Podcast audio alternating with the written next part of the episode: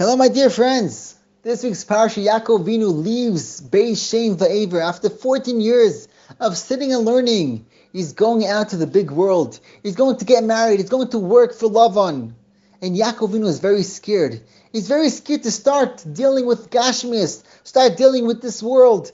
Until now, he was a Ish Tam Yoshev Ahalim, and now he needs to go out and work and get married, raise a family. It says Vayira Yaakov. Yaakov Avinu was very scared and HaKadosh Baruch Hu appeared to him in a dream, and he saw to the ladder, V'nei sula mutzav arza, v'roishe magia shamayma.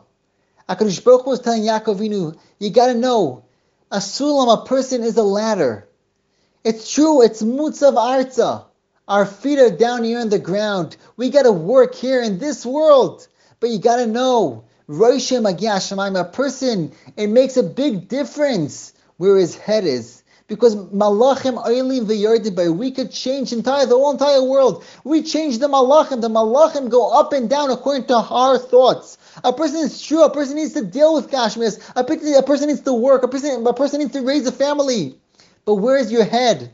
If your head is in the right place, if you're doing with the right kavana, then you're being mala malacha him oilim. You could even the angels, you could be mala every single thing of gashmis in this world. And if chas a person doesn't have the right thing, is is raishai that's up there should be magya shemayim is chas down here in this world. Then even the malachim are yoidim.